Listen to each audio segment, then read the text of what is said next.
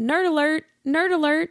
It's almost time for season two of Our Nerdiest Thing coming in March 2023. We will be reading Jennifer L. Armentrout's From Blood and Ash. And as always, we are spoiler friendly. So get to reading.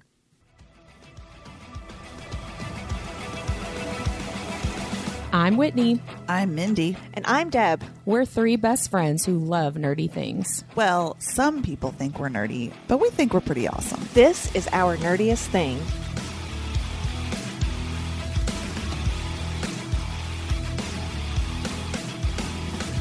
This season, we are discussing A Court of Thorns and Roses and all of Sarah J. Maas's books. We are spoiler friendly, so listen at your own risk.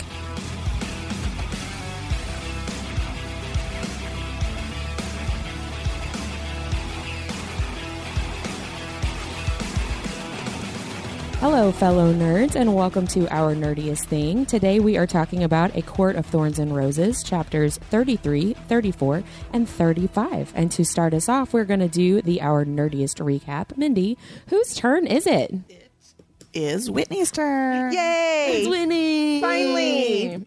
Yeah, it's been a while since it's been my turn. Let me get my timer. I think she rigs your wheel of names every week. I put a curse on it to not say my name. Say my name, say my name. Okay, here's my 30 second timer. Thank you for doing that yourself. All of us are just staring at you.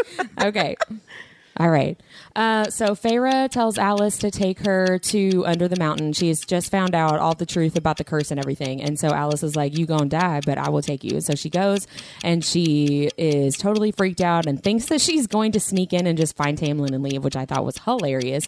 And then the Attor gets her, takes her to uh, Amarantha's throne. Amarantha kind of toys with her a little bit, makes a deal with her, and says, "Oh no," and says, um, "You have to do these three things or solve a riddle." And she says, "Okay." All right, done. and she says, okay.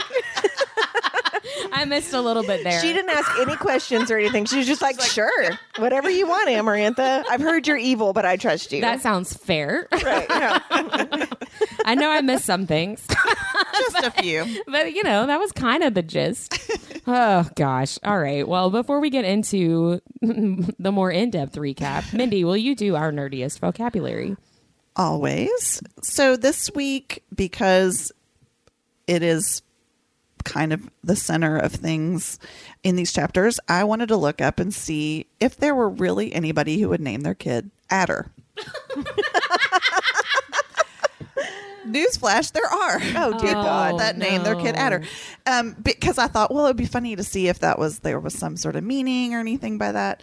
So I did find a little bit, um, not a, not a ton, but uh and it's like less than five people name their kid Attor. Like, Thank God. And if you listen to the podcast, if if you are one of those five that listen to the podcast, just message us and tell us why. We're not making fun of you. We just want to know why. I, I was very interested in Yeah. that. Yes, but um, it is actually a Christian English boy name that means venom, Oh, which is just Venom. Do odd. Do you really want your kid to be named Venom? Right. Like I thought that was so weird. Now there was one website called Names Folder that says it means entice, which I don't know is that much better. yeah, it's still really negative connotation. But connotation. venom, ew. Venom's pretty bad. So I don't you know, I don't know. If if you named your kid Attor and knew you were naming them ven- Venom, I, I'm just just curious. tell us why. I'm super yeah, curious. just send us an email and let us know. We can read your story on the podcast.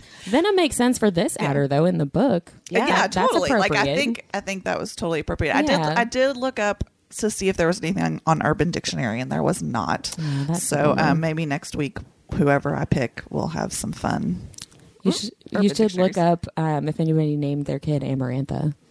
Oh, Remember 'cause how we a know bunch it of means people- bitch. Yeah, that's true. Remember, like when uh, Breaking Dawn came out, a bunch of people named their kid Renesmee. Renesmee. I wonder if people named their kid Feyre or Amarantha That or something like that. Well, there didn't you say you have an Oh, yeah. At your school or Cassian or something? no, but I my hairstylist, her daughter goes to school with a Renesmee. Oh my God!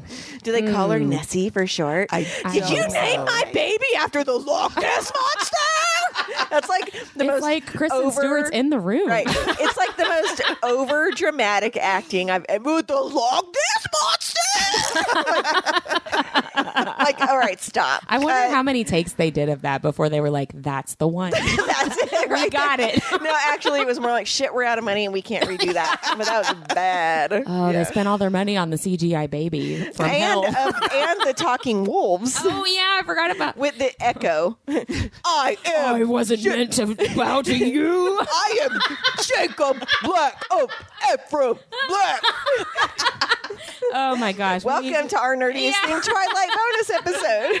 I was just thinking that could be a great bonus episode of us just like making fun of the Twilight. Um, I do want to say, if you listen to How Did This Get Made, what got me into that podcast is they do a Breaking Dawn part two. It's, It's Paul Scheer yeah. and Jason Mantzoukas, and I'm sorry, what is her June- name? June Diane Yeah, yeah. Raphael. Um, and they talk about they're like, this movie's actually pretty good. That's what got me into Their it. Twilight episodes and the Fast and Furious episodes with Adam Scott are hilarious. oh, I bet I love Adam Um, Scott. Shout out to How Did This Get Made? Um, I didn't really have a ton of thoughts about this section up until she is in front of Amarantha. I didn't remember that she literally, that Feyre thought she was just going to like find Tamlin and like split. I did not remember that at all. And I was just like, oh, honey. Yeah, they're all scared shitless. right. But you know, a human, uh, according to Whitney's very thorough thirty second recap, Alice takes her to this shortcut essentially to under the mountain, which I'd kind of forgotten about, and I did ask why Lucien tells the Attor not to take that way back.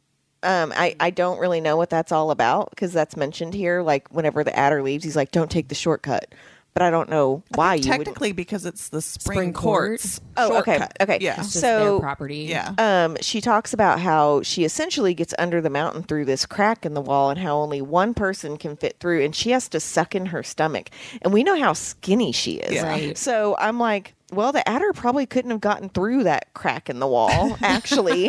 um, I mean, Lord knows Lucien or Tamlin wouldn't have been able to. I don't know. They, Yeah. they do describe the Attor as skeletal, Yeah, That's that's but that, true. but he also has leathery wings, so I don't know how he fit. yeah, those maybe through he there. couldn't. It's like trying to get Nyx out of the birth control or birth, birth, birth control. birth Birth control. canal. uh, canal, yeah, with the wings. Um, one thing I really wanted to talk about today is I really love how Sarah J. Maas describes the Attor again to us because we read about it several chapters ago, and at this point for us, it's been like two months on the podcast.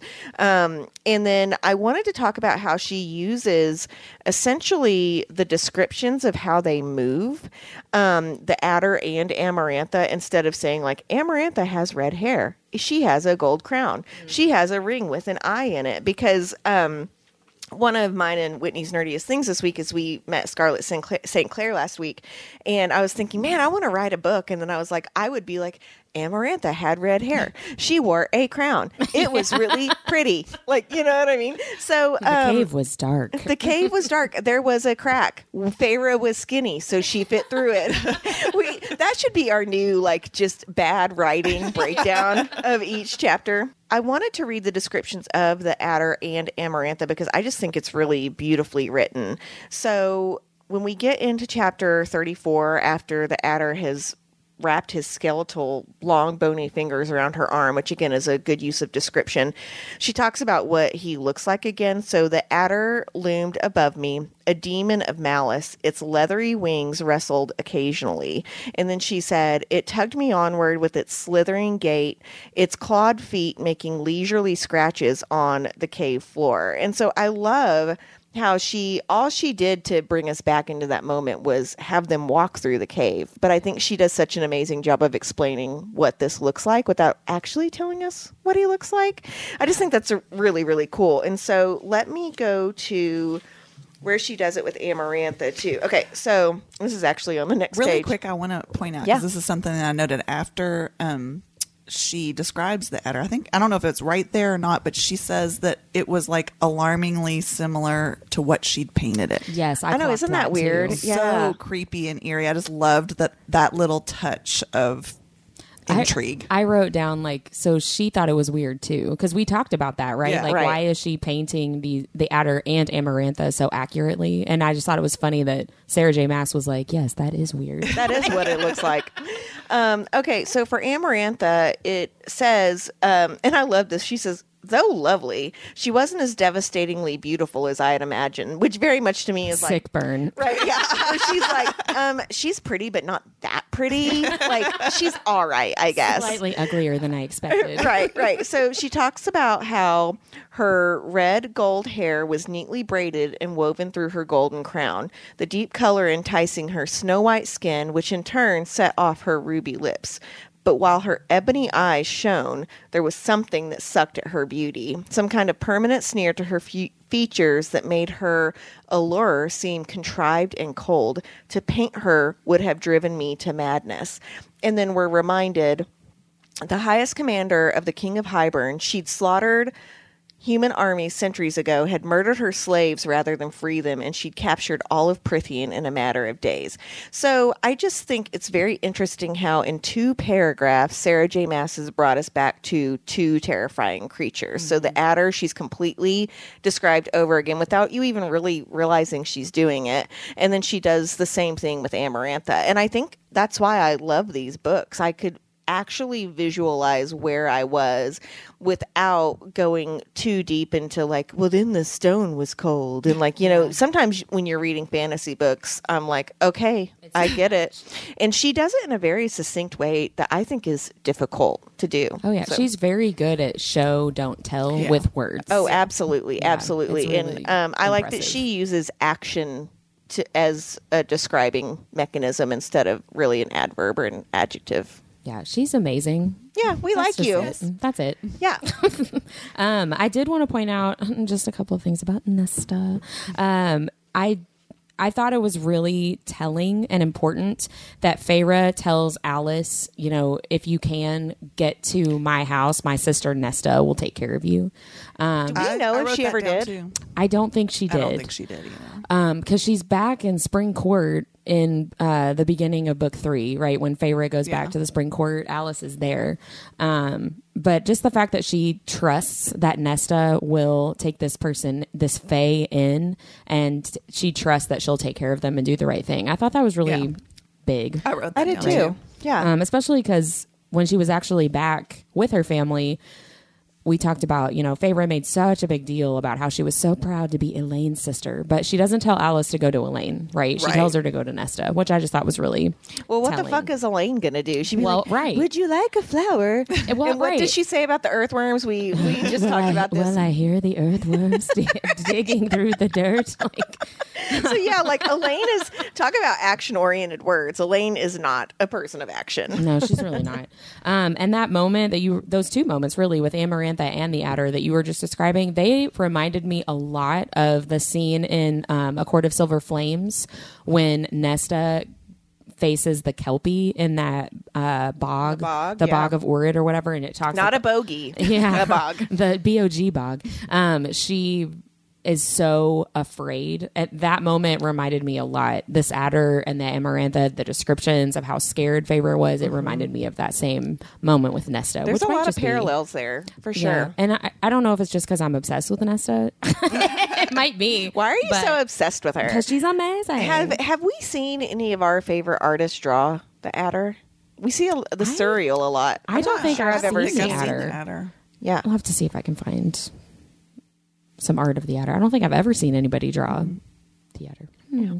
Um, the the only other thing that this section with the just the cave and the her trying to find her way through these winding hallways and um, hearing voices and hearing people and seeing like it looks like a dead end but it's just a start, sharp curve that reminded me a lot of some of the scenes in the different Throne of Glass books where they're like in the sewers So, and under the castle. I actually have a parallel with that too, because in Throne of Glass, um, I don't, I can't remember which book it is, but whenever Celaena finally makes it down to where one of the Wyrdkeys are, and it's underground, right? It's under the castle, maybe under the clock tower. I think so. It's Yeah, been a when she while gets- since I she- read those. That secret passage Right. from her room, and it goes down. It's, it's Yes. like Right. under the castle. So Yeah. that leads in- to the sewers. I'm fairly certain that in that scene it talks about how there are carved depictions of Fae in motion on the columns.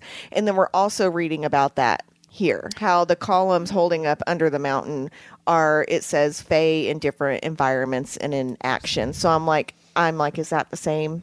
space Yeah, that we're looking at here. Interesting. I, you know, and I, it's funny that you made that connection because I didn't make a connection, but I d- did stand out to me that she Right. specifically mentioned the That she columns with the out. drawings. Right. And because I'm a procrastinator, I didn't have time to go to my book and see if, Find if it, it was yeah. kind of the same wording, but I'll look into that a little bit.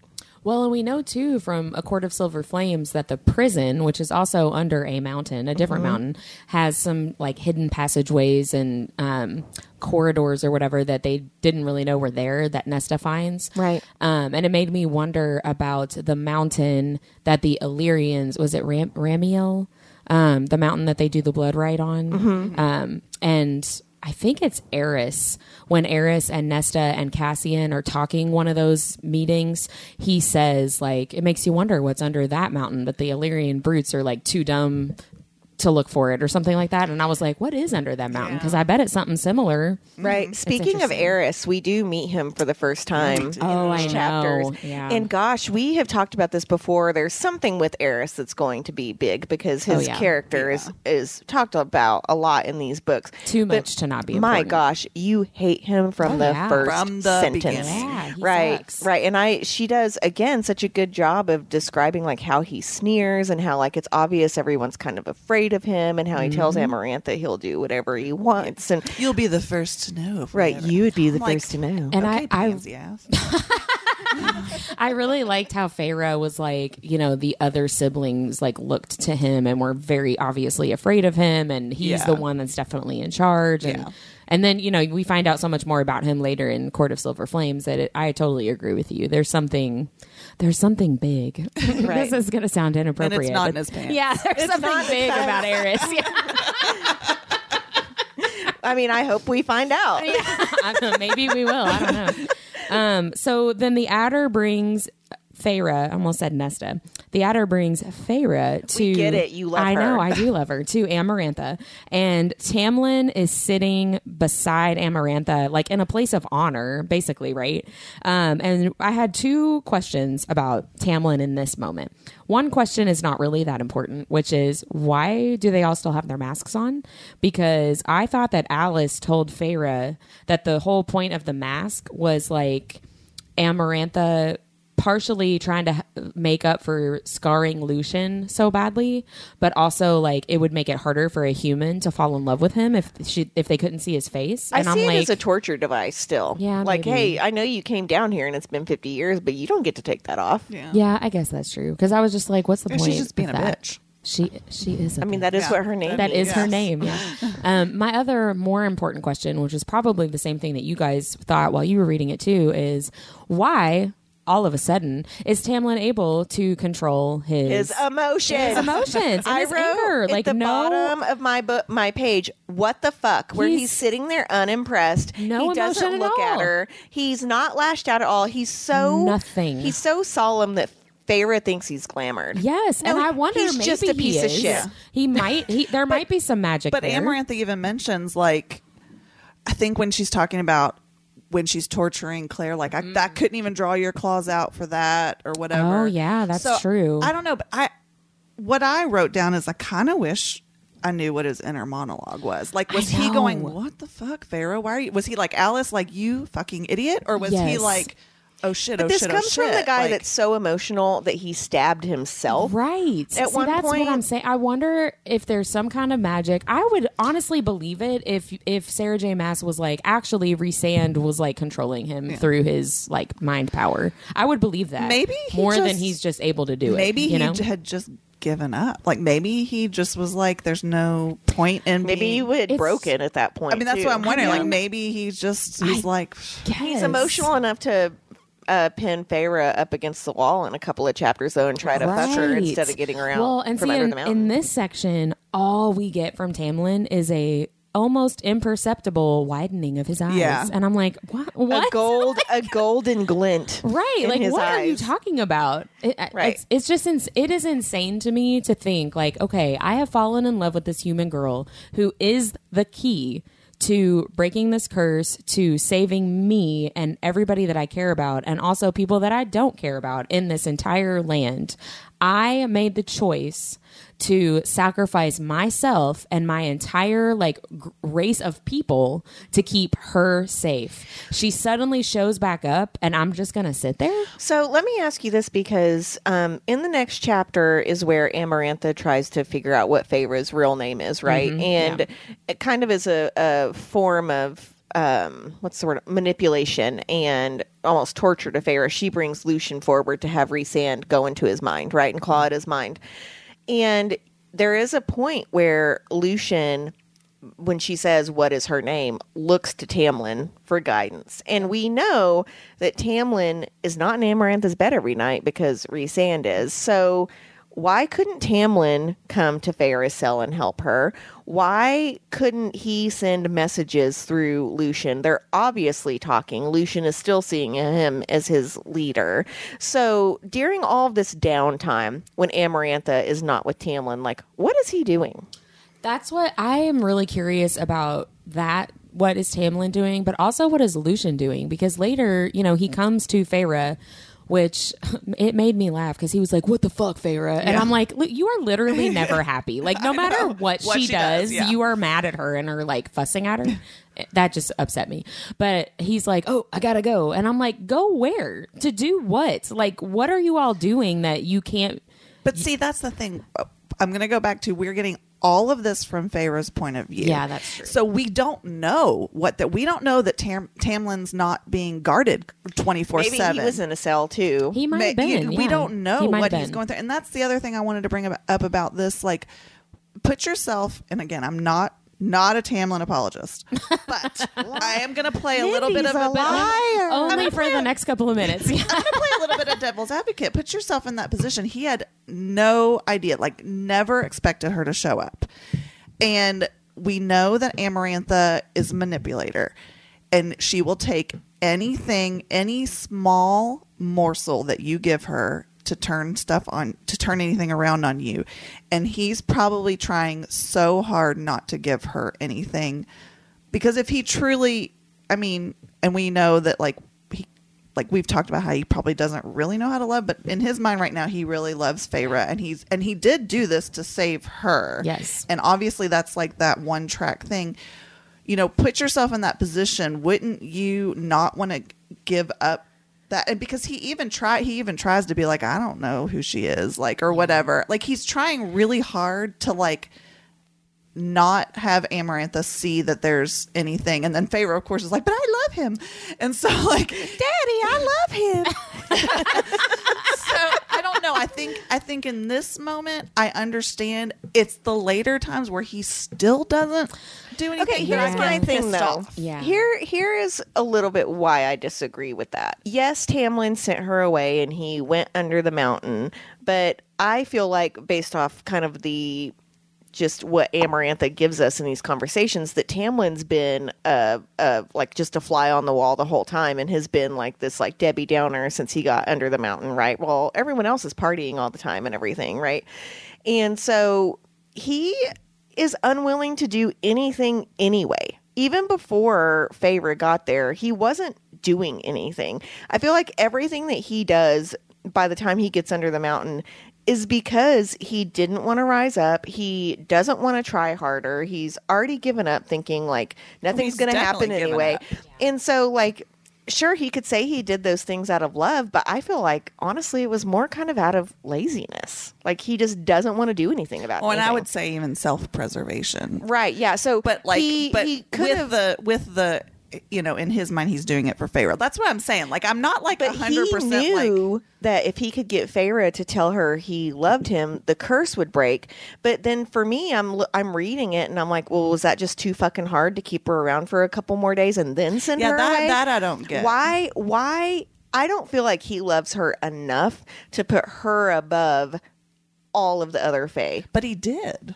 But he didn't. He didn't do Sort of. anything. Yeah. Yeah, he didn't sort do of. anything in either way. Like he just was just like, "Eh, it'll work out. Well, and the only reason that he did send her away ultimately was 'cause is Rhys. because Rhysand was pulling the strings, right? Like he manipulated the whole but if he situation. wanted Feyre to tell her or tell him he she loved him, why didn't he say it louder? When they went to bed. Hey, I love you. hey, Feyre, I'm falling in love with you. And then she would have been like, oh my God, I love you. Curse broken. Again, not great writing. Right. But like, he doesn't really try on either side of anything. And I think that's what bothers me about it. Like, his nonchalance here, yes, he is protecting her, but he wasn't doing anything anyway. He's down there with all these Fae. He's not with her all the time. But what's Like- he supposed to do? That's one of the things that I wrote down, right? Like, I feel like nobody else is doing anything Well, no, they're for like pandering to her. But and, like, he has Lucien behind him trying to ignite this fire of like rise up. And he does have enough power under there to tell people. And he does at the end. Well, in his defense, coward. two things in Tamlin's defense. No, I'm just kidding. I'm just I'm saying. kidding. Two things is number one, Amarantha knows Tamlin through his father, who has the um, very set ideas of like humans are beneath us, right? And so I feel like part of Tamlin, I feel like perhaps part of Tamlin's acting like he doesn't care at all about this human girl that just showed up is playing into that persona that Amarantha would expect him to have, right? Like just being the son of who his dad was. So that's one thing, maybe. That's probably too generous, but there we go. The other thing is that don't forget that Amarantha just went into Winter Court and killed all these little kids, right? That's and right. so everybody is walking on eggshells. yes, like terrified. Not, I, I bet But that didn't she make everyone think Rhysand did it? well, yeah, but they would assume that he was doing it on her orders. Sure, Because sure. he's her whore, right? so right. like he's not going to do anything unless she tells him to. And so I I kind of understand why in this moment nobody would want to What piss about her the off. what Yes. about the fifty years before that? No, no, that's is a long That's time true. to not do anything. I agree with that. I hundred agree percent. 100% I'm just that, too. thinking in this particular moment when Feyre shows up, like there's there's a few more things at play in that particular moment than necessarily like the rest of the and that's what I Sure, was sure, saying. I Like, agree. this moment, I I can cut I can cut Tamlin a little bit of slack, but the fact that he doesn't after she gets there doesn't Right. do anything. That's what pisses me off. this moment doesn't make me Yeah, mad. this- it's the it's the culmination of all the other Exactly. moments right. too. It's Yeah, the next get three that. months that he Uh, right. continues to just sit on the throne and stare off into space. Yeah. One thing that I had totally forgotten is that Tamlin was there already when Clare Beddor got brought like in. he watched all Yeah, that I. I don't know why in my head that had already happened by the time that he showed up under the mountain. Um, I, I just didn't remember that, and I definitely did not remember that Amarantha tried to use that as a manipulation with Feyre of like, do you really want a guy that's going to let that happen to somebody that he knew was innocent? She's not like- wrong. right? I was like, ooh, that's rough. But Feyre and Rhysand and Tamlin all, I, I feel, share kind of like equal responsibility with that. Um, however, Tamlin is the only one that has kind of like informed guilt in that situation because Feyre did not have any concept that telling Cla- the name Clare Beddor to Rhysand would lead to Right. Clare Beddor's death, right? Like she didn't know that that was even a possibility. Rhysand didn't know that Clare Beddor was an actual person. He And thought it but was he just knew a it wasn't name. Feyre. He knew Right. that that was not her actual name, but he did not know it was an actual person. But Tamlin, I mean, saw this human girl brought in and knew that it wasn't Feyre. Like he's the only one that actually had a full understanding of the situation. Okay, you know, devil's advocate to get in. What the hell was he supposed to do? I wrote like that he down, just too. he just finished like screwing over his entire court Oh, for yeah. Feyre. Is he supposed to be like, oh no, that's not her That's her. not her. Go yeah. get her. No, I wrote that down too as like I, I felt like that was probably very similar to what we talked about at the very beginning of the book when he shows It's up. definitely morally gray. Yeah, when well when he shows Sure. up at the very beginning and takes Feyre and we talked about, you know, like nobody stood up for her and I was like, Well, what were they supposed to do? Right? right. I, I feel like that Yeah. was a very We've similar also said a million times though that if I was Claire from Outlander and went back in time, I would be burned as a witch on the very first day. Because I would be the one that like got like a little piece of wood and tried to hit Tamlin's beast form. I was like, get off her! Right, Like, right. Like I'm gonna die. You know, if I'm ever in one of these situations, I'm gonna be mauled to death. I'm like the. uh, I would too. I'm the girl that gets killed in the first five minutes of the scary movie. Not because I ran up the stairs when I should have ran out the door, but because I don't know when to shut up. you know, but like, Oh, that's funny. you know, in this, I, I want to, with Clare Beddor, I think it's so impactful. Her name is in these books, what, three times maybe? Her culmina- culmination of her story is maybe two full paragraphs of like what happens to her. And this part of the book is what hooked me into this series because Yeah. before it was like, okay, we've got a Beauty and the Beast Yeah. retelling and it's kind of cute. And he like, It's fine, Right. yeah. It's fine. It's fun. I'm going to keep reading. I'm interested in what happens next. And it's this scene that makes me not let my daughter read these. Where you're like, yet. that Right. took it was a turn. right. It was Yeah. the first thing where I was like, "Oh, this Well- just got really interesting." And what's cool, and again, because Sarah J. Maas is a brilliant writer, is that yes, Clare's only in there mentioned a few times, and it's this one little part, but it permeates so much of the story. It creates with, a terrifying all those scene. characters. You know, I mean, it it it affects so much of that. And by the way, I want to point out, in case you didn't already think Amarantha was a psycho bitch.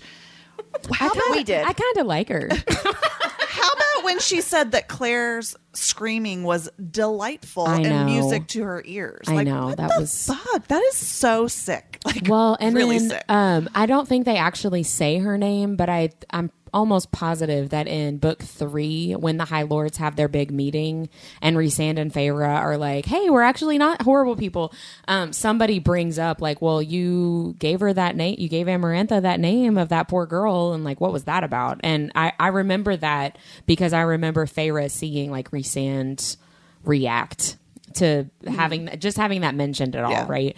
And yeah, that's totally true. Like it, it informs these characters throughout the whole rest of the series, even though, them, yeah. even though that she's not specifically Right. mentioned, And right? we don't even really know what she looks like. We don't Right. know how old We know she is. Like Yeah. we know nothing about this person that magnifies the terror of who Amarantha really is. Yeah. Right. And I, I think it's just brilliant storytelling because again, if I tried to write a book, I would be like, and then her long blonde hair, I would like overdo it because I would want people to be able to visualize this. But I think it's important to note that we don't actually have to visualize anything to be scared in Yep. this moment. Right. Yep. I think it's brilliant. It's like horror movies where I don't want to see the monster in horror movies. Right, like, it's my imagination is don't. always Yeah. worse. Right? Did you ever see Signs? Uh-huh. We talked about this yeah, with the- we, yeah, where yeah, and you're like The big oh, walk you're behind like oh no, That's You what my ruined it. husband looks like when he gets vertigo. He's supposed to walk like that and like uh, swish his head side to side really fast, and it always makes me think of the alien walking from behind the trees. Like he has to do this like crazy walk and like swish his head really Can fast. Can you get video of that so we can post it? No, what's really fun is when he just randomly sits up in bed and he's supposed to throw himself back. For, like on Is that what side. helps vertigo? It helps him sometimes, yeah. He'll he'll literally just sit up and then like the whole bed shakes like it's a water bed or something. I'm like, what in the world? He's like, I'm for, dizzy. For people that don't know Robbie, he weighs like eight pounds. I know. And Bless so, like, throwing himself on the bed sounds hilarious to me. like, he's so light, he probably throws himself back and then bounces almost all the way up to the ceiling and comes right back down. For the record, my husband has the same body type, so I'm not, I'm not, you know, nagging on your husband or anything. He's lovely. He is lovely. I He's love just Robbie. a little jack sprat. Yeah. That's what I say. Um, I do want to talk about Rhysand just a little bit, um, especially since we're talking about Clare, because I looked up, of course, in book two, Court of Mist and Fury, in chapter fifty-four, when he tells his whole life story basically to Feyre and explains like all these different situations. He talks about these different moments that we read today for today about Under the Mountain. Um, and he talked about, you know, I I didn't know that Clare was a real person, right? We talked about that last time. I didn't know that this was a real name. I didn't know this was a real person. And when she came in, um, he did his I don't know how to say it still. Daemati.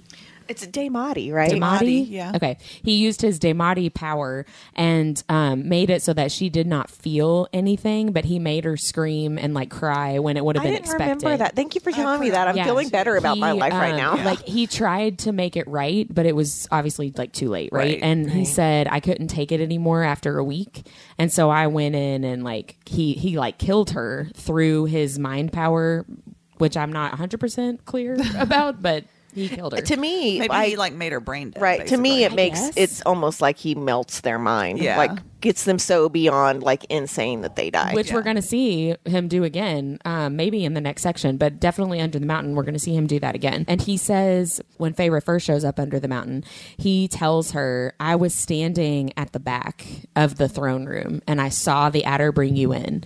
And he says, I have never known such horror as I did when I watched you make that bargain. Irrational, stupid terror. Like, ir- he was calling it irrational because he was saying, like, I didn't actually know you, right? But I was pretty sure that you were my you were my mate. I still didn't even know your name, and it was like the most horrifying thing that I've ever gone through is to watch the Attor bring you, you know, bring you in and then beat you, and then y- you know just everything that happened later, right? Um, I had to stand and watch as the Attor and its cronies beat you. I had to watch the disgust and the hatred on your face as you looked at me and watched me threaten to shatter Lucien's mind, which you referenced a couple minutes ago, Deb, about Right. you know, Amarantha's trying to manipulate her into telling her name, which works because she absolutely does. And he had to be like, all those humans look alike. Like he had to like be Yeah, like play like the kinda- part. He had to talk down to her. which the last time he saw her, he called her mortal trash. Yeah. Right. So Right. he's like still playing that part. Um, and so when Amarantha uses Lucien and threatens Lucien, um, you know, basically like Rhys is gonna break his mind Yeah. if you don't tell me your name, right? Feyre does tell Yeah. her name. Feyre, not her last name though. And he says, Then I learned your name. Hearing you say it, it was like an answer to a question I'd been asking for 500 years. I decided then and there that I was going to fight. And I would fight dirty and kill and torture and manipulate, but I was going to fight. If there was a shot of freeing us from Amarantha, you were it. I thought the cauldron had been sending me these dreams to tell me that you would be the one to save us, to save my people. So, this moment of him being used by Amarantha and him playing this part of this horrible, evil High Lord and seeing seeing Feyre there is what spurs him into action, right? And so the whole rest of the um, Under the Mountain, everything that Rhysand is doing is not really to protect Feyre so much as it is to help her defeat Amarantha, right? He's trying to protect Right. her also, Yeah. but his ultimate goal is let's help her be successful. so that this is- everyone can be freed. Yes, because this is our only chance. Um, and I just I wrote down a couple of notes about that first conversation when she fir- when Feyre first shows up and Amarantha's like, um, hello, like what's going on? I wondered what it would have been like for Rhysand to be standing in the back of the throne room and watch this girl that he knows that he's had all these dreams about for the past several years that he's pretty sure is probably his mate stand in front of the most horrible person he's ever known in his life and say, I love Tamlin. I'm Oh, here yeah. for somebody else. You know? Right. Like right. And oh. she says it over and over again, like I'm here for the high multiple lord. times. Okay, and I'm the gonna- one I love. I'm gonna right? dog on Tamlin now. oh yay! So Noise. Hear, hearing you say that, and here, you know, again, we're talking about different people, but in different ways they react. So, you know, Tamlin, instead of thinking of the greater good, he goes immediately to saving Feyre. Mm-hmm. Rhys, on the other hand, sees that and makes the more much more difficult choice that he knows that he's going to have to put her through this but he, i mean he's going to do everything to help her but he's not going to shield, uh, you know shelter her from it Right. which is essentially in the long run what tamlin does over and over and over again Yep. trying to shelter her from and stuff it doesn't work, and he never Exactly. learns. Right. exactly Tamlin is always about protecting Feyre, and Rhysand is always about empowering Yes. Feyre. Right? Like, uh, help. Let me help you realize your full potential. no matter how much it crushes him right? Or her. Or her, honestly, yeah. Can we talk a little bit about the bargain? Because Oh, yeah. So I want I want to go back to the very beginning of chapter 33 where she is still talking to Alis and Alis literally gives her three rules. I wrote this down, too. breaks two of three of them in the next five pages, right. right. So rule number 1 is don't drink the wine. Mm-hmm. And if you're reading along with us um, in the next couple chapters, there is this fairy wine that Feyre drinks. It, it's kind of forced on her, Yeah, but so she also it. she uses it to Escape. out Yeah. Yeah. essentially right? So don't drink the fairy wine. Then don't make deals with anyone unless your life depends on it. She's already made a deal. Now her life does depend on it. She knows But but Alis- she's just gonna die. But She- Alis also says after that, and even then consider if it's worth it. Yeah. Right. So like she's even saying, even if your life depends on it, maybe don't do it. Death might be better. Yeah. Yeah. And then number three is don't trust a soul in there, not even your Tamlin. And that's Mm-hmm. the first thing she does. She assumes he's being nonchalant to protect her. And you know what? Fine, maybe he Maybe is. he is, But he's being nonchalant because he doesn't know what to do. He's almost like crippled by terror, right? Yeah. But you know what's interesting too? Like I thought about, you know, she tells her not to trust e- anybody, even Tamlin, but she she falls right into trusting Lucien. She trusts. She does. She Yeah. trusts Tamlin and Lucien Yeah. like immediately. Yeah. Yeah. So like she totally doesn't follow that one But- at all. As we go into her making the bargain with Amarantha, Amarantha ha- says something that I am really confused about that I wanted to ask you all about.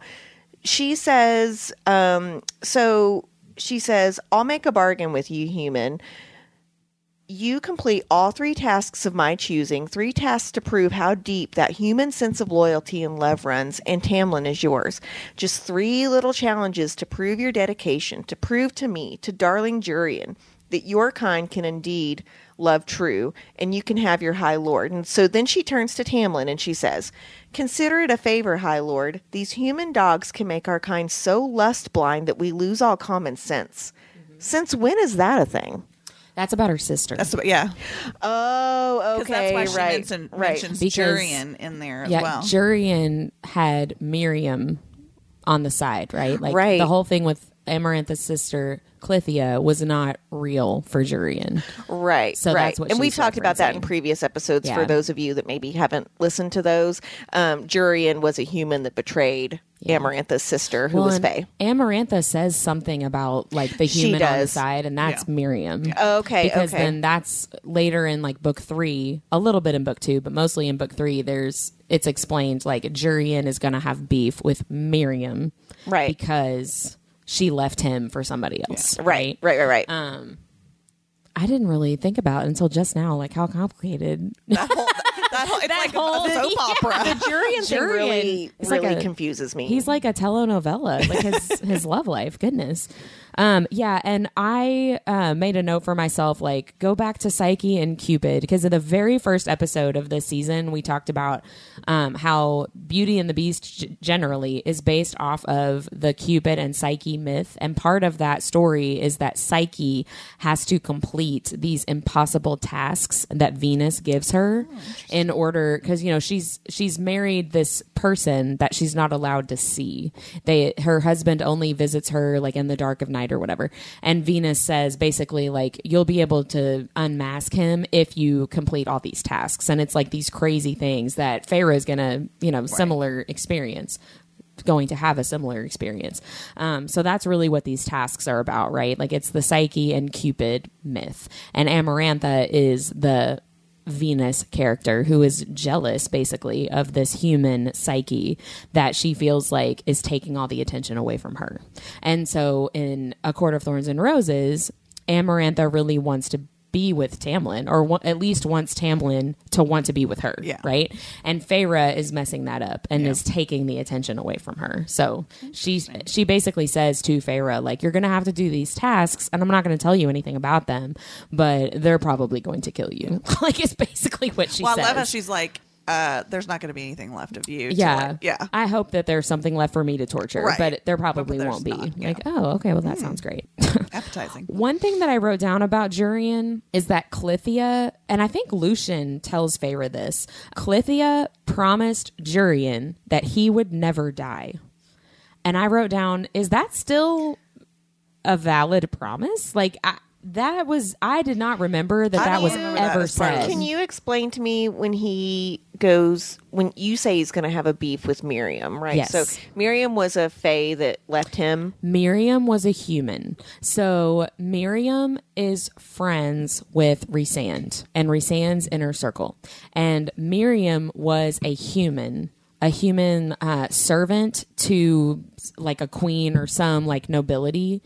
And Jurian was engaged to whoever Miryam worked for. And Jurian fell in love. Yeah, Jurian fell in love with Miryam and broke off his engagement to whoever that was and started being with Miryam. In the course of the war about humans, whether they should be slaves or free or whatever, Jurian started an, an affair essentially with Clythia, who is Amarantha's sister. But it was always like a spy was a job. posturing yes, to to just get information from Clythia. But Clythia fell like head over heels for Jurian, who always had his actual lover, Miryam. This is so Shakespearean. It really is like on the side, right? And Miryam's human. Miryam is a human. Okay. So at that point, Miryam is a human. So what ended up happening is that Jurian killed Clythia. And Amarantha got super pissed because she had always been mad the entire time Right. that her sister was with a human. And when Jurian killed Clythia, Amarantha was like, see, I was right. Sorry, I'm hitting the table. You are. I can hear it on the mic. Sorry. Whitney's getting so excited about this. It's, like boom, boom, it's boom. so much drama. Amarantha was basically like, see, this proves my point about humans this whole time. And she captured Jurian and tortured him and basically killed him by entombing him in her ring. right. And that And- is that finger bone his? Yes. Yes. Okay, The I couldn't remember that. the finger bone is the only reason that Hybern is able to basically resurrect or reanimate Jurian using the cauldron in Why couldn't he use two. his eye? Why does it have to be a bone? I don't know, but that's the bone carver said if you have a bone, even just a finger bone, then Right. that's I guess enough. because Sarah J. Maas said so. I guess. maybe the eye got destroyed, but the finger bone didn't. But I don't so know. is Miryam still alive? yes, Miryam is married to uh, uh, Drakon, or I don't know how to say his Yeah. name. How is she alive if she's human? She was made. Okay. like, of some- like, like- Feyre was? Yes. So when Feyre goes to the night court at the beginning of Mist and Fury and she meets the inner circle for the first time, Amren says to her, like, there hasn't been somebody made like you for 500 years since Miryam. And so I don't remember all the specifics exactly what happened. Miryam got um, stabbed or something and was like bleeding out. And this comes in, this story comes in in book three, where like Miryam got stabbed and was bleeding to death. And then one of the um, warriors in her in Drakon, Drak, Drakon's group of people that w- wasn't strong enough to be with the flying legions or whatever. Oh, seraphim. Yeah, I can't remember what her name was though, but Azriel is telling Feyre this story. Like she saved Miryam and she carried her like through the sea, and the um, Drakon was able to save her because this woman picked her up and like flew her through. And he basically was like, you know, this story of this kind of like Cinderella story underdog like shouldn't have been successful, but was, and Miryam's alive because of her. This is why I'm teaching you how to fly because you never know like. You never know when this is, you know, So every second after- counts That, kind of thing. At the end of A Court of Silver Flames, so the, the last current book, is Jurian still alive?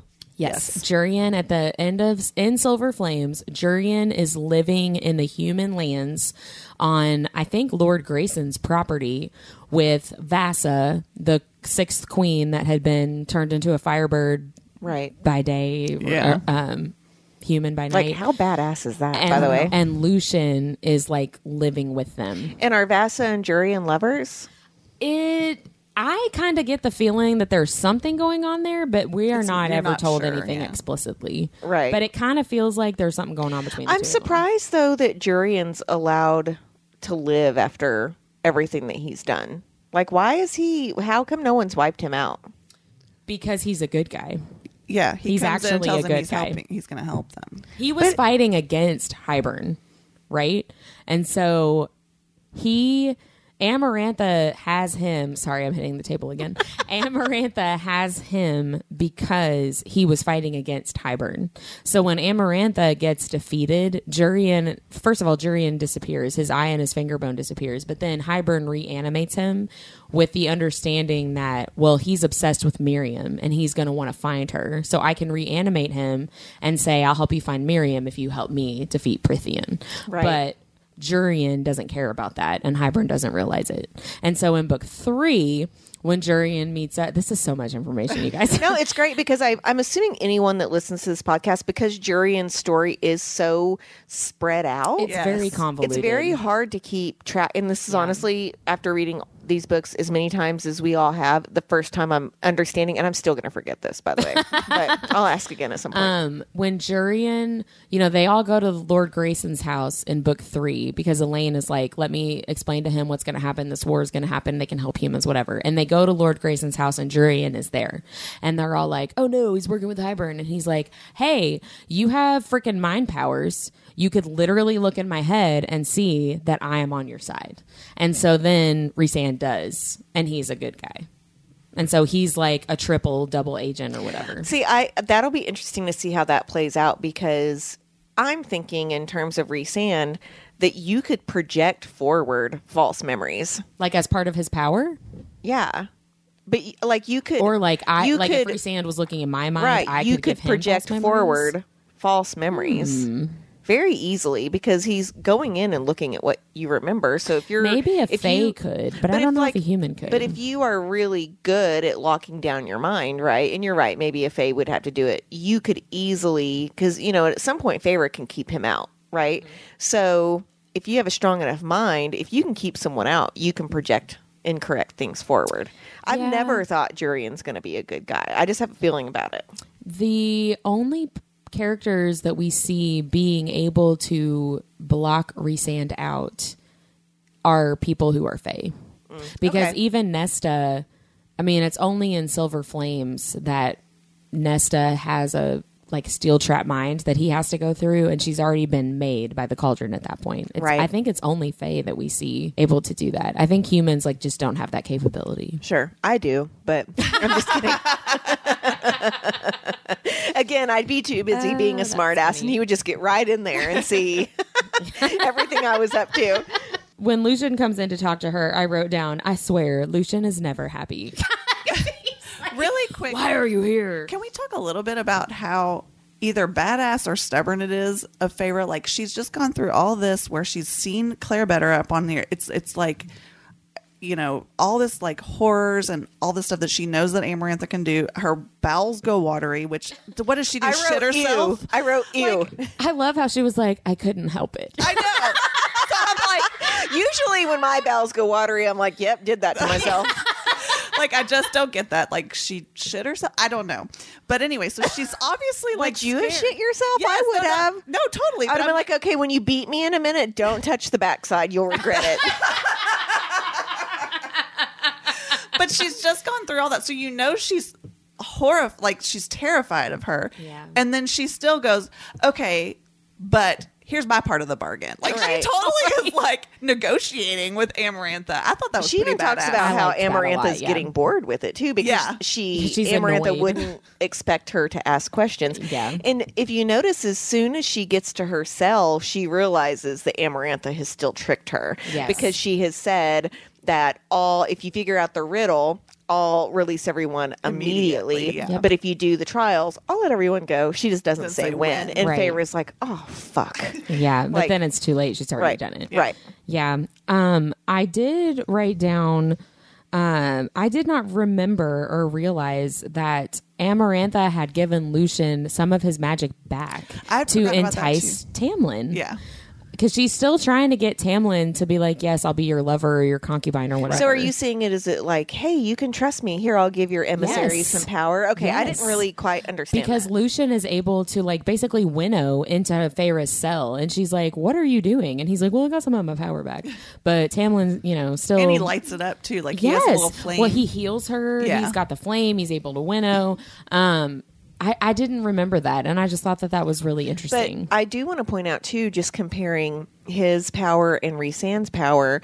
She does mention later, whenever Rhysand goes into Tamlin's mind, that Rhysand must be so powerful that that's like the glimmer of power that he has. That If he those can are the still, scraps. Yeah. right? And and we know that it is right. Yeah. And Yeah. so yeah, Tamlin might be able to winnow and like fix her broken nose, but Rhysand can still like brain melt people, right? He's really kind of terrifying if you think about it. I wrote in my book, I wrote like most powerful High Lord with like a little Indeed. a, a- a little heart like next to it.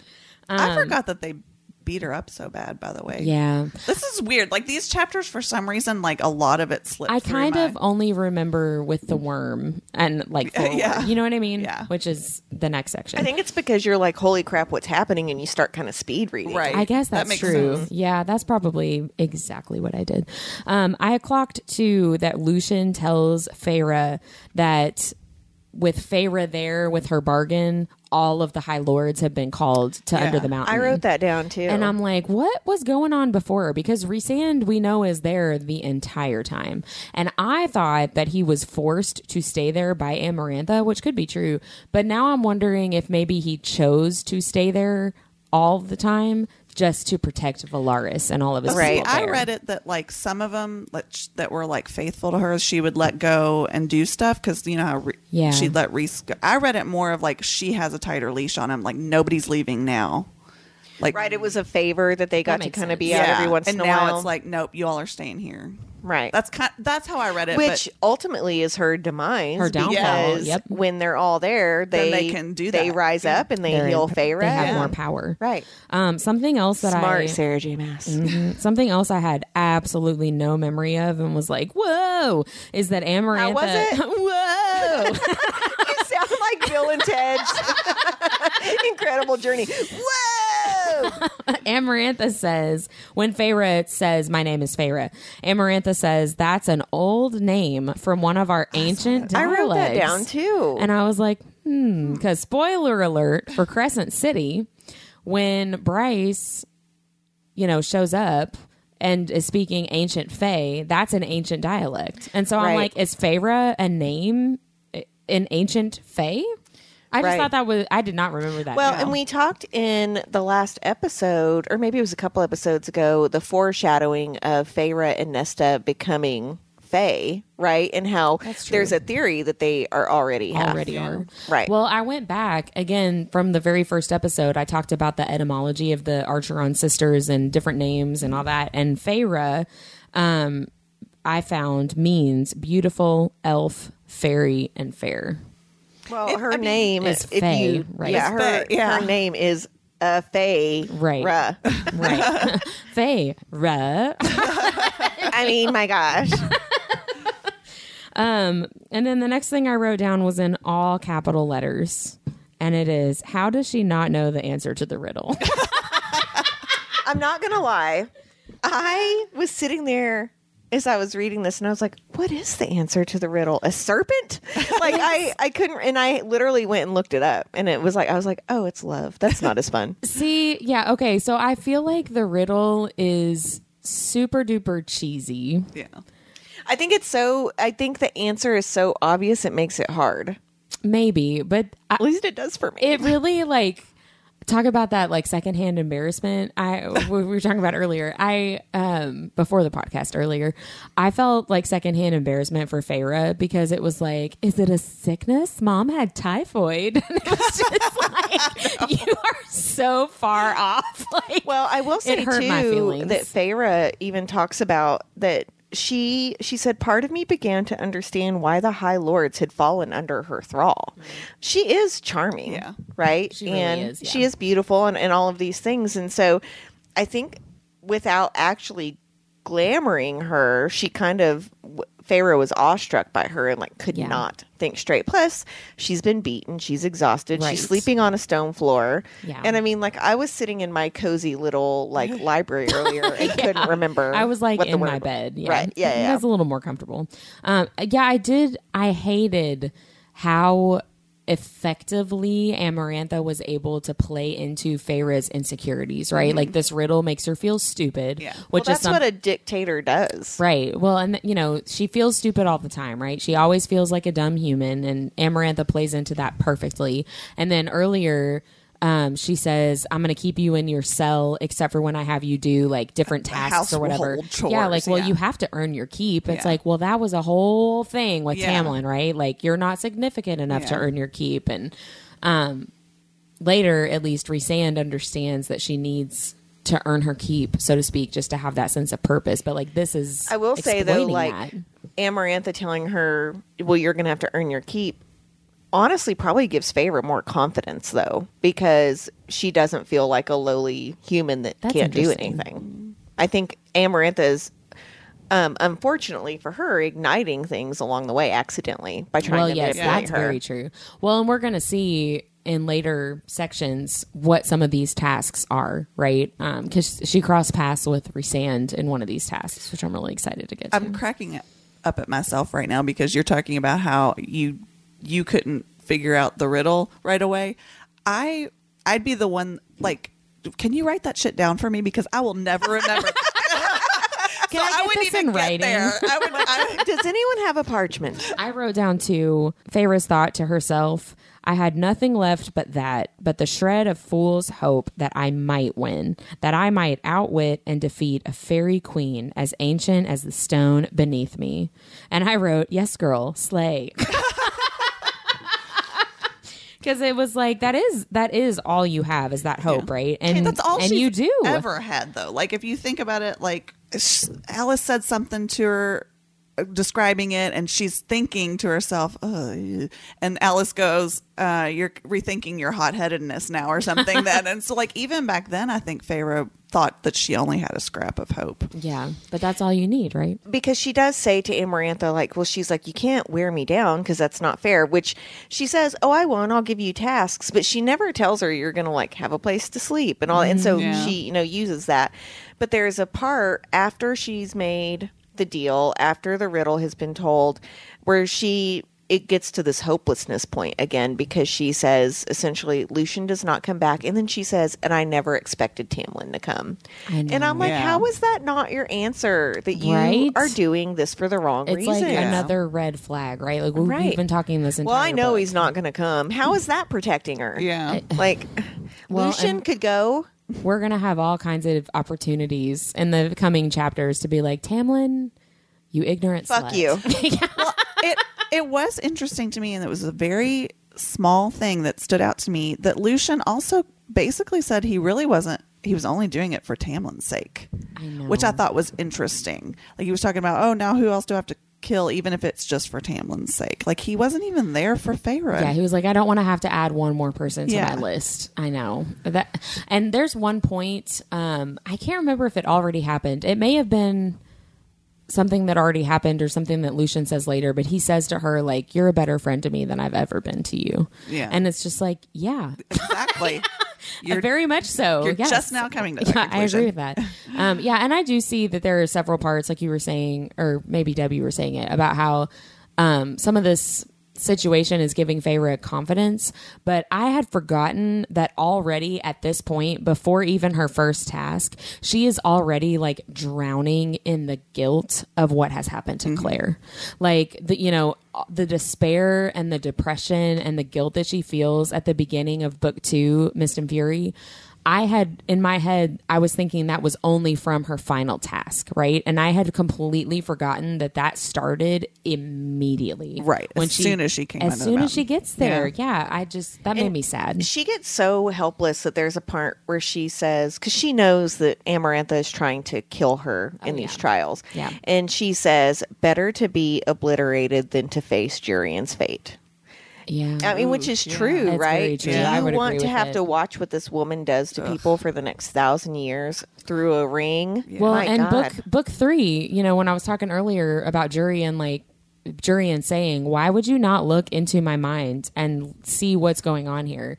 Because they were all like, you know, we had no idea that you were working on the good side, and he was like, I was stuck in her ring for five hundred fucking years. Yeah, duh. Right? Why would I Like- not be a good guy? Right. Yeah. Like, why would I not want to fight against that? And they all had been assuming that it had broken him and made him completely insane and evil. And he's like, no, no, the opposite. Right. Yeah. uh, that would be horrible. Poor Jurian. i know Poor everybody. I will say, um, I did have a little bit more compassion for Tamlin reading this just because I had just read um, Frost and Starlight, which is the controversial novella. Um, I read it. The book that I said could be one chapter. I know. I like it though. It was the I read it the week before. You Christmas. either, yeah, you either love that book or you hate that book. I, I just like toothed my. Well, they say they say to eat the mic while you're talking into it. You literally ate it. Sorry. Um, but there's a part in Frost and Starlight when Rhysand goes and talks to Tamlin, and Tamlin is so like I don't even want to say depressed because I feel like that's an understatement. And Tamlin says to Rhysand, "Do you think she'll ever forgive me?" No. And I was just like, "Oof!" Like it is. It is rough. He does Yeah. not want her forgiveness, though. He wants her love. He Yeah. would see that Yeah. as a stepping stone to getting back in. True. Like I feel like even at the end of you know the current book, he feels like he still has a chance. I don't know because so at the in Silver Flames, he is back to being like angry Tamlin, right? Mm-hmm.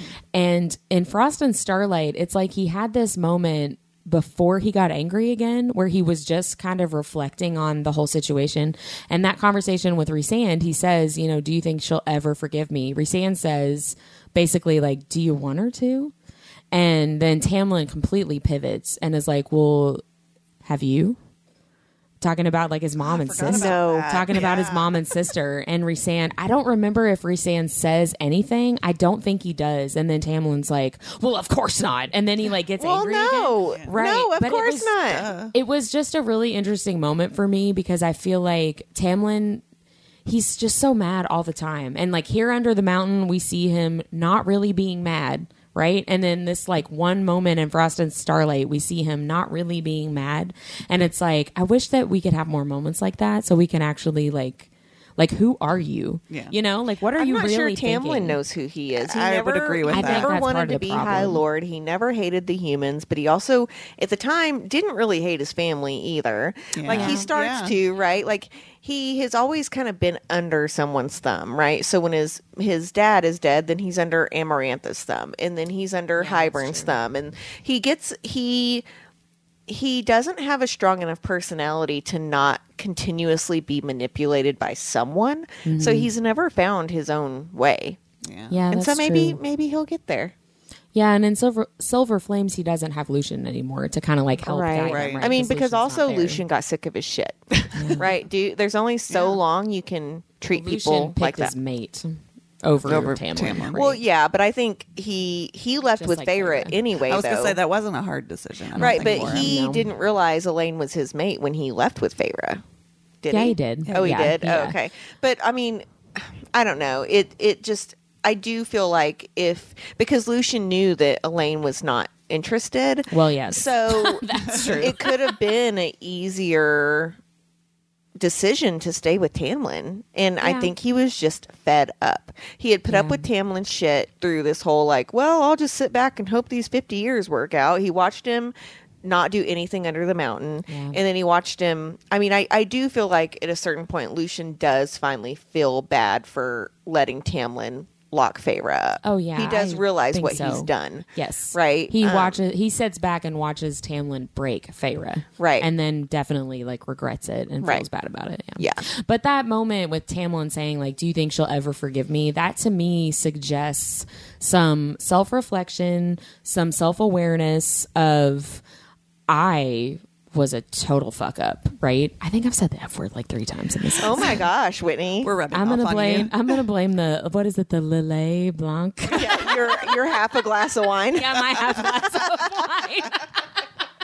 no, but like you know, just the fact that Tamlin is thinking, "Do you think she'll ever forgive me?" Like, I feel like that suggests that he realizes, How badly he messed yes, up. like how bad, you know, will she ever forgive me? You know, and definitely here under the mountain, he is not there at all. Like he he is not recognizing that anything he's done is wrong, and anything that he's gonna do in the near future is wrong. Right. But- He th- he stands by his decisions in Yeah. this moment, and you know over And the later. next year, right? And he's like, yeah, I until did the book right thing. four or Right. three point five, however you want to count the novella. Um, point zero. Sorry. Um, I didn't really have anything else that I had written down. No, I don't either. I want to hear about your all's nerdiest things. Mm, I think I have several nerdiest things. I have one four. of one of them is definitely the fact that I read A Court of Frost and Starlight the week before Christmas. The week before winter solstice, like it is in the book. I love that though. I, I really enjoyed it. Um, one also is that I ordered a star like tiara off of Amazon for winter solstice. And then you didn't get to wear it. We all went out to dinner. Because and- my kid got sick. I know. kids, man. yeah. What a They're the worst. Um, Just I kidding, did our wear it. I did wear it like around the house though, and my family made fun of me. Just the tiara. just the just the tiara. Yeah. Robbie loved it. No, um, everybody thought it was super weird in my house, and I was like, "Don't ask questions. It's fine." Um, I also have been really nerding out to Taylor Ash, who is a composer. She has written a couple of different new songs that have come out to kind of go along with the Court of Thorns and Roses. She wrote a song called um, "Calanmai," which is awesome. Um, you can hear like I can envision it in my mind, right? Like Feyre going out to the the celebration and hearing the drums, and then when when Rhysand shows up, like you can hear it in the music. It's really cool. And then she also wrote one called um, mm, I can't remember exactly, but it's basically like the Wolf in the Woods from the very beginning of the story, and that was really cool. I'm cool. still too. waiting for summer solstice with the fiddle. Oh my gosh. I did have um I have a friend listening to the podcast and she did message me this week and went, I just realized how not cool fiddles are. right? Vindication for me. I was It's like, just- well, yeah, that's why we talk about it over and over. Oh my gosh! Quick sidebar. So my um, brother, I met his girlfriend for the first time. They've been together for a while, but they live like far away. And we were talking about the podcast, and my dad was like, "What are you guys talking about?" And I was like, "Well, I went on a big rant about how I think the fiddle is super embarrassing." You know, I went on and on like for several minutes about this episode and Tamlin and the fiddle, whatever. And so then my husband asks my brother's girlfriend, like, "What are your hobbies?" I shit you not. She was like, "I play the violin." Now, I will say the violin is not the same as the fiddle. No, and I was I was like, I actually think the violin is very impressive. The violin, I to the die. violin is beautiful. The fiddle reminds me of the banjo of the violin. Like Yes. it's not, No, yeah, it's I- not the same. I agree with right? that, but I I wanted to die. I wanted to die because I like I've just met this girl and I'm like the fiddle is stupid. Well, at some point, she could have been like, "Well, what do you think of the violin?" I And then you could have redeemed yourself and said she was like, "I'm never talking to this bitch again." we hope you listen, and we uh. hope that you like Whitney. She's really great. We promise. she was really cool. You're too. like so thoughtful. That's the thing. Like you're, you're one of the most thoughtful people I know. So, but those are uh, one of my nerdiest things is going to be your nerdiest thing too. well, do you want to talk about it first? Oh no, you go ahead. Okay, so um, if you follow us on Instagram, and if you're not, you should. You're missing out tremendously if you're not. Our nerdiest thing on Instagram. Whitney and I, and unfortunately, well, not unfortunately for Mindy. Mindy was on a vacation with her husband, which um, was really really fun. thing. Yeah, part of it. I'll allow it. right. So, luckily for Whitney and I, um, the author Scarlett St. Clair was just about an hour from us doing a book signing and a Q and A, and so we went, and um, it was really awesome. She is just hilarious, It and really she just released The Queen of Myth and Monsters, which is the sequel to A King of Battle and Blood, which I got super obsessed with at the end of this year. And she was just really great. And Whitney actually asked her what her nerdiest thing was, which I thought was really great. There is um, a an infographic on our Instagram page of that Q and A, and she was just so lovely. I can't wait to meet her again She at some really point. cool. Yeah, yeah. So that I- was that was my big nerdiest thing of the week. I did tell her um, in line to get our books. oh. God, please tell I was story. like, if you want to start a sign up for like your sex scenes for people to try them out and make sure they're and make sure they realistic, work. Like, I would do that. this was so Whitney is mortified that she said the F word three times, but not mortified that she asked an author to send her her sex scenes so, she, could she could try it out. them out. I told Robbie that I said that, and he was like, "Oh my gosh, what do you think? Please don't tell people that. So I won't tell anybody but our listeners." yeah, only you know the thousands of people that listen to us. So on that thought. Um, I, you know, we have started doing advanced reader copies, which are called ARCs for authors, and um, Whitney has set up. We have an interview coming up with Elle Mitchell soon, which we're really, really excited about. Thank you for setting that up, Whitney. But one of my nerdiest things is I kind of went on a book buying binge this week. So the two things happened the day after Christmas. Barnes and Noble had their hardcovers for 50% off, and then they had some paperbacks for 50% off, but it was ones honestly I already owned. And so I did get, um, I spent $130 at Barnes and Noble just on myself. My daughter had allowance. She spent $80 at Barnes and Noble that day. Well, then fast forward to two nights ago, half price books, which if you don't have that, it's literally what it sounds like. It's a used bookstore. They were doing a sale where it was like, get 25% off if you spend $50. And then it was like, get 50% off if you spend a hundred and $75 or yeah, $170 or whatever. No, $150 you get 50% off. And so I was like, well, we would never do that, right? And so we're about to check out. Famous last words. Yeah. We're about to check out. And my husband looks at me and he goes, Well, what's our, our total? And I was like, Oh, it's $56. And he goes, Go grab a hundred more dollars worth of books. my God. so we got $180 worth of books for $75. Oh wow. Yeah, and I was so excited. I picked up a book twice, put it in my cart, and accidentally bought two books I already had. So I got to take them back. But I have been like on this book high this week, but my TBR is so long. I don't know what I'm going to do with myself. And I'm I'm super duper obsessed with Savage Lands right now, and I don't want to read anything else. But I had to stop and read our book club book for this week, which is The Maid. Um, and I'm like, okay, go ahead and let's figure out who killed this person because I need to get back to my other series, which is not a book I bought this week. so yeah, it's been a good a good readers week. What about you, men?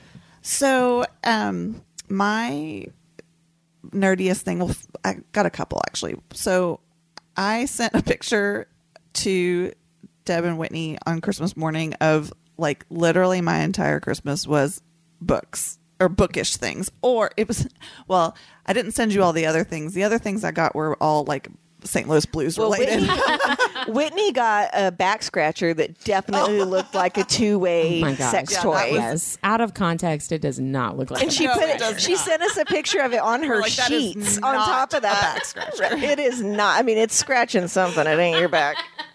but I was just so happy with all my bookish things. I got it. I finally got a Kindle cover. I know that sounds so nerdy, but like I really like I travel with my Kindle all the time, and it's getting it's got a couple scratches, and um, I just and it's it's got cats on it. It's so cute. But anyway, so that was kind of nerdy that I even just said that about cats. But um, the other big nerdy thing is is that yes, I went on a vacation with my husband. We left the day after Christmas, and we it was no kids, just me and him. We went to Pigeon Forge and got this really really cute little cabin with a hot tub and um, just spent some time just with each other because he's been working really hard lately and um, I've been struggling with some like mental health things and it just felt like we were a little disconnected. So it was lovely just to spend some time together and a couple nerdy things happened. One of which is his. We actually drove to North Carolina and met his friend that he's never met before, but he met online playing Fortnite. so I thought that was fun, and he it they were lovely. It was a lovely couple, and um, and so that was fun. But like I got to nerd out with my husband with that. I didn't know he played Fortnite. That's funny. Well, he's he's now he's into Ghostbusters.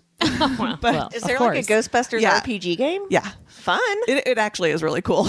You can either be the ghost or the Ghostbuster. I want to be the Oh, ghost. Yeah, be the Darren ghost, loves yeah. being the ghost. but um, so and I'm exposing how nerdy my husband is now.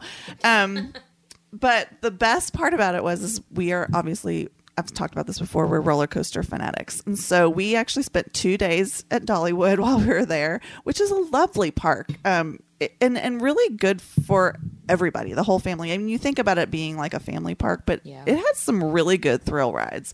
Um, but the big nerdy thing about that is is that I am on I belong to a website called Coaster Count. And I'm counting all the coasters that I'm riding. And so, like, cause I'm a, I'm a collector, so like I like checking things off and like collecting. So this is my like collection of roller coasters. I've only gotten 45, which I think I've done more but like since I started doing this, it's been 45.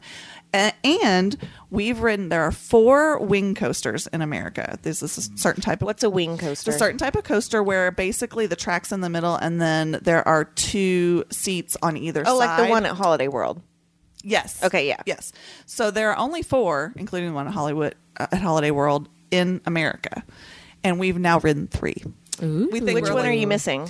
We're missing. I think it's at uh, Six Flags Great America. I can't remember what it's called, but we've ridden the one at Holiday World, which is It's Thunderbird. called Deborah will never fucking do that. You've not ridden Thunderbird, then I guess. no, Yeah, yeah, she, I don't Deborah want to doesn't like roller- dangle while I go upside down. It's so fun. Yeah, that's what she That's said. what she said. I enjoy dangling while going upside down. I know. so anyway, we, we thought we were super cool because we've ridden seventy five percent of the, the wing coasters in America. That is awesome. It, it is fun. We had a we had a really really good time. It was fantastic. I So you- highly recommend. You basically have good reads for coasters. Like I do. Yes, That's so exactly, exactly. More people just use Goodreads. Yeah. Right. um, I did forget to talk about our nerdiest cocktail. I was gonna remind you. Yeah, thank you, because I'm sitting here refilling my glass. We made a cocktail called the Bloody Clare. Sorry, Clare, better. fun. Too Um, soon. but it's essentially a michelada if you've ever had one, which is a um, Bloody Maria. It's like a Bloody Mary with beer in it. Um, and so I'll post the episode on our Instagram. It's always the day before or two days before our episode goes live. I can't remember, but um, it's really really yummy. And Whitney didn't love it, and so she's drinking wine.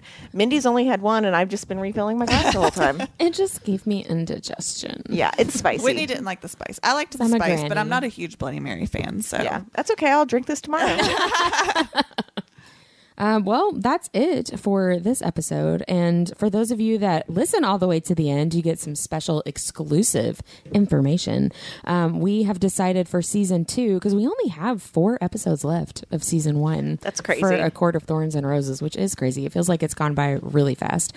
For season two, we are going to be reading through From Blood and Ash by Jennifer L. Armentrout. One so of our, my favorite series of all time. I think it's all three of our Yeah. Yeah. one of our favorite Yeah. series of all time.